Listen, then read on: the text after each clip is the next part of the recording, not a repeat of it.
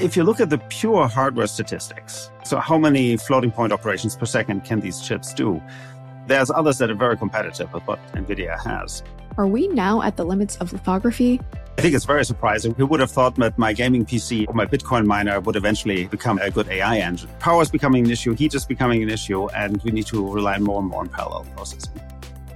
In 2011, Marc Andreessen said, software is eating the world. And the decade that followed just solidified this notion, with software infiltrating nearly every aspect of our lives. The last year in particular introduced a new wave of generative AI, with some apps becoming some of the most swiftly adopted software products of all time. And just like all the other software that came before it, AI software is fundamentally underpinned by the hardware that runs the underlying computation. So, if software is becoming more important than ever, then hardware is following suit. Plus, the world is constantly generating more data. And unlocking the full potential of these technologies, from longer context windows to multimodality, means a constant need for faster and more resilient hardware. And it's equally important for us to understand who builds and controls the supply of this resource especially since many of even the most established AI companies are now hardware constrained, with some reputable sources indicating that demand for AI hardware outstrips supply by a factor of 10. That is exactly why we've created this mini series on AI hardware. We'll take you on a journey through understanding the hardware that has long powered our computers, but is now the backbone of these AI models absolutely taking the world by storm. And in this first segment, we dive into the terminology and technology from GPU to TPU, including what they are, how they work, the key players like NVIDIA competing for chip dominance, and also we address the question is Moore's Law dead? But make sure to look out for the rest of our series where we dive even deeper, covering supply and demand mechanics, including why we can't just print our way out of a shortage how founders can get access to inventory, whether they should think about owning or renting, where open source plays a role, and of course, how much all of this truly costs. And across all three videos, we explore with the help of A16Z special advisor, Guido Appenzeller, someone who is truly uniquely suited for this deep dive as a storied infrastructure expert. I spent my last couple of years mostly in software, but most recently before joining Andreessen Horowitz, I actually was CTO for Intel's data center group, dealing a lot with hardware and the low level components. So it's given me sort of, I think, a good insight how large data centers work, what the basic components are that make all of this AI boom possible today, and that really underpin this great technological ecosystem. Guido has also spent time at Yubico, VMware, Big Switch Networks, and more. But let's get into it. As a reminder, the content here is for informational purposes only, should not be taken as legal, business, tax, or investment advice, or be used to evaluate any investment or security, and is not directed at any investors or potential investors in any A16Z fund. Please note that A16Z and its affiliates may also maintain investments in the companies discussed in this podcast. For more details, including a link to our investments, please see a16z.com/disclosures.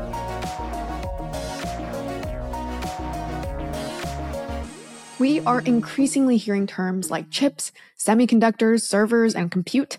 But are all of these the same thing? And what role do they play in our AI future?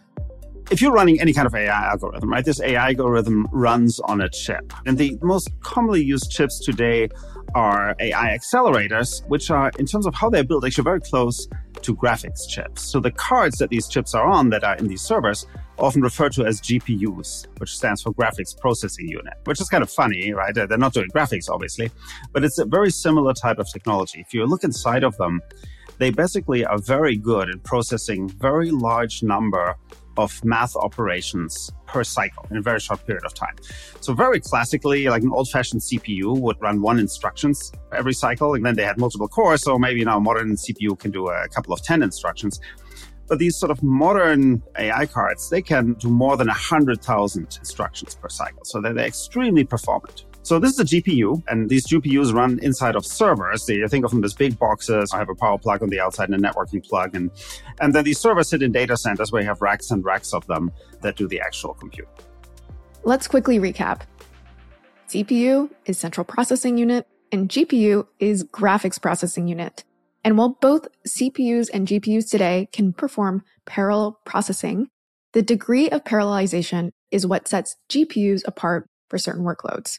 So for example, CPUs can actually do tens or even thousands of floating point operations per cycle, but a GPU can now do over 100,000. The basic idea of a GPU is that instead of just working with individual values, it works with vectors or even matrices, right? Or tensors more generally. TPU, for example, is Google's name for these kind of chips, right? And they call them tensor processing units, which is actually a pretty good name for them, right? The cores and these modern GPUs are often called tensor cores, like that's how NVIDIA calls them, because they operate on tensors. And basically, the core of their value propositions is they can do matrix multiplication. So if you remember matrix, like the rows and columns of numbers, they can, for example, multiply two matrices in a single cycle. So in a very, very fast operation. And that's really what gives us the speed that's necessary to run these incredibly large language and image models that make generative AI today. Today's GPUs are far more powerful than their ancestors whether we're comparing to the earliest graphics cards in arcade gaming days 50 years ago, or the GeForce 256, the first personal computer GPU unveiled by NVIDIA in 1999. But is it surprising that we're seeing this chip design applied so readily to the emerging space of AI?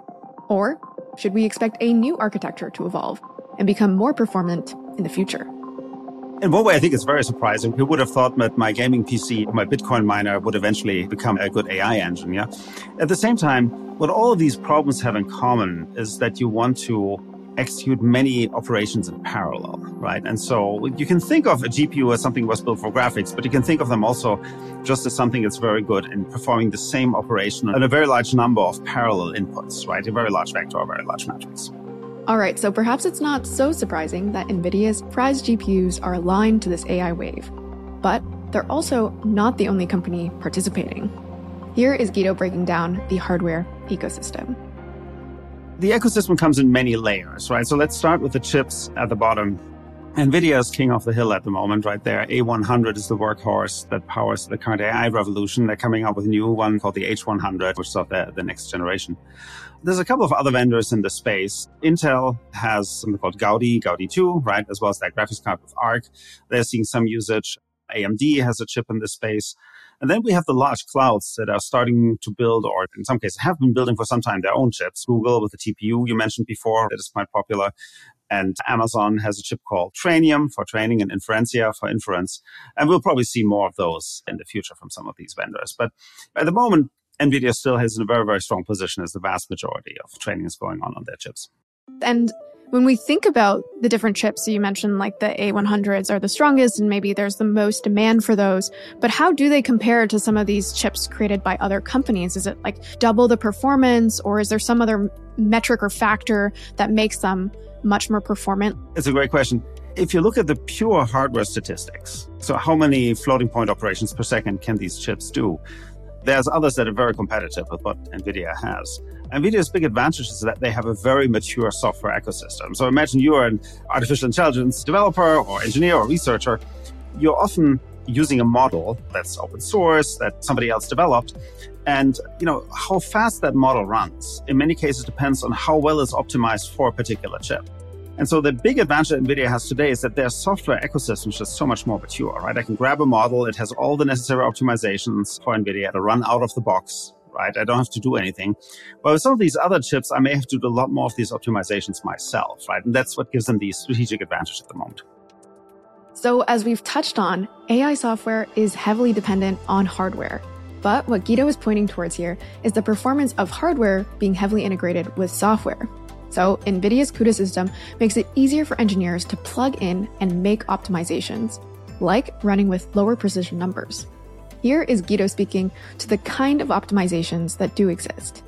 And what does that actually look like in terms of those software optimizations? Like, what kind of developers are working on that? Because that also seems to be maybe an emerging space where different companies are having to hire developers to actually facilitate that integration. Yeah, and it happens at all layers of the stack. Some of it is coming from academia. Some of it is done by the large companies that operate in the space, right? Some of them is frankly done by enthusiasts that just want to see their model run faster. But to give an idea of how this works, like for example, typically a floating point number is represented in 32 bits, right? And some people figured out how to reduce that to 16 bits. And then somebody was like, well, actually we can do it in eight bits. And you have to be really careful how you do this. You have to normalize to make sure it doesn't overrun or underrun, right? But if you normalize everything properly, you can use much, much shorter floats or integers for these calculations.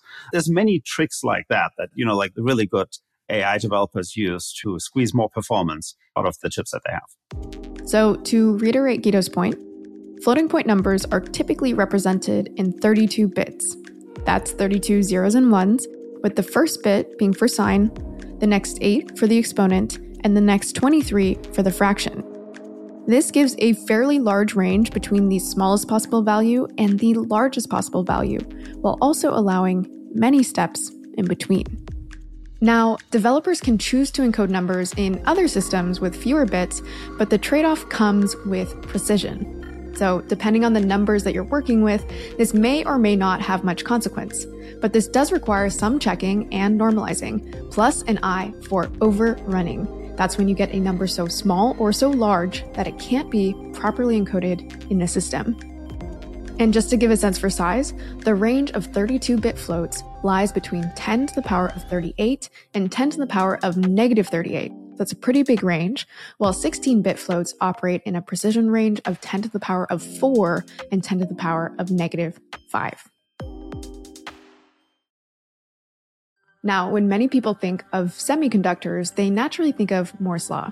That's the term that describes the phenomenon observed by Gordon Moore, by the way, back in 1965, where the number of transistors in an integrated circuit doubles every two years.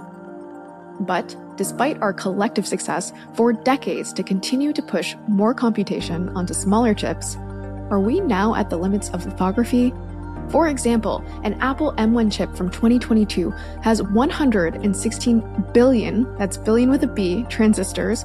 And if we compare that to the ARM1 processor from 1985, that had 25,000. And by the way, the Apple M1 chip is not even the highest transistor count today. I believe that belongs to the Wafer Scale Engine 2 by Cerebras with 2.6 trillion transistors. So, looking ahead, are we at the point where we really don't see the same kind of advancement in at least the physical architecture of chips? And if so, where do we see advancements moving forward? Is it in the software? Is it in the specialization of these chips? How do you see this industry moving forward? Yeah, great question there's two things to tease apart there. Like Moore's law is actually still, as of today, alive and kicking, right? Moore's law talks about the density of transistors on a chip, and we're still increasing that, right? Now the, the scale of transistors going down, right? Is it exactly the same speed? I don't know. But as of today, right, if you plot the curve, right, it seems to be intact. There's a second thing called Dennard scaling, which used to basically say just as the number of transistors I can squeeze onto a chip, right, doubles every 18 months or so, it essentially meant that the power at the same time would decrease by the same factor. It says something about frequency, but that's the, the net outcome is, is power. And that for the last 10, 15 years or so, no longer is true. If you look at the frequency of a CPU, it hasn't moved much over the past 10, 12, 15 years. And the net result of this is we're getting chips that have more transistors, but each individual core doesn't actually run faster. And what this means is we have to have lots and lots more parallel cores. And this is why these tensor operations are so attractive, right? Like on a single core, I can't add numbers more quickly, but if I, I can do a matrix operation instead, and basically do many of them in parallel at the same time, right? The second big consequence of that is that our chips are getting more and more power hungry if you look at even a graphics card for a gaming PC today, right, you have these graphics cards that are like, like hundreds of watts of power consumption, a 500 watt card, right, which is much, much more than they used to be. And that trend is going to continue. And we're seeing what's happening in data centers, seeing more and more things like liquid cooling, at least being experimented with, or in, in some cases getting deployed, where basically the energy densities for these AI chips, right, is getting so high that we need novel cooling solutions to make them happen. So Moore's law, yes, but power is becoming an issue, heat is becoming an issue, and we need to rely more and more on parallel processing. So it sounds like Moore's Law is indeed not quite dead, but perhaps a little more complex than it once was. Performance increases continue as we integrate parallel cores, but we're also seeing chips become a lot more power hungry. All of this will continue being dynamic as demand continues to outpace supply for high performance chips. So, as we look ahead, what does all this mean for competition and cost? You'll learn a lot more about that in the rest of our AI hardware series, tackling the questions that everybody is asking, including We currently don't have as many AI chips or, or servers as we'd like to have. how do you think about the relationship between compute, capital, and then the technology that we have today? Yeah, that's a that's the million dollar question, or maybe trillion dollar question. We'll see you there. Thanks for listening to the A16Z podcast. If you like this episode, don't forget to subscribe, leave a review, or tell a friend. We also recently launched on YouTube at youtube.com slash A16Z underscore video, where you'll find exclusive video content. We'll see you next time.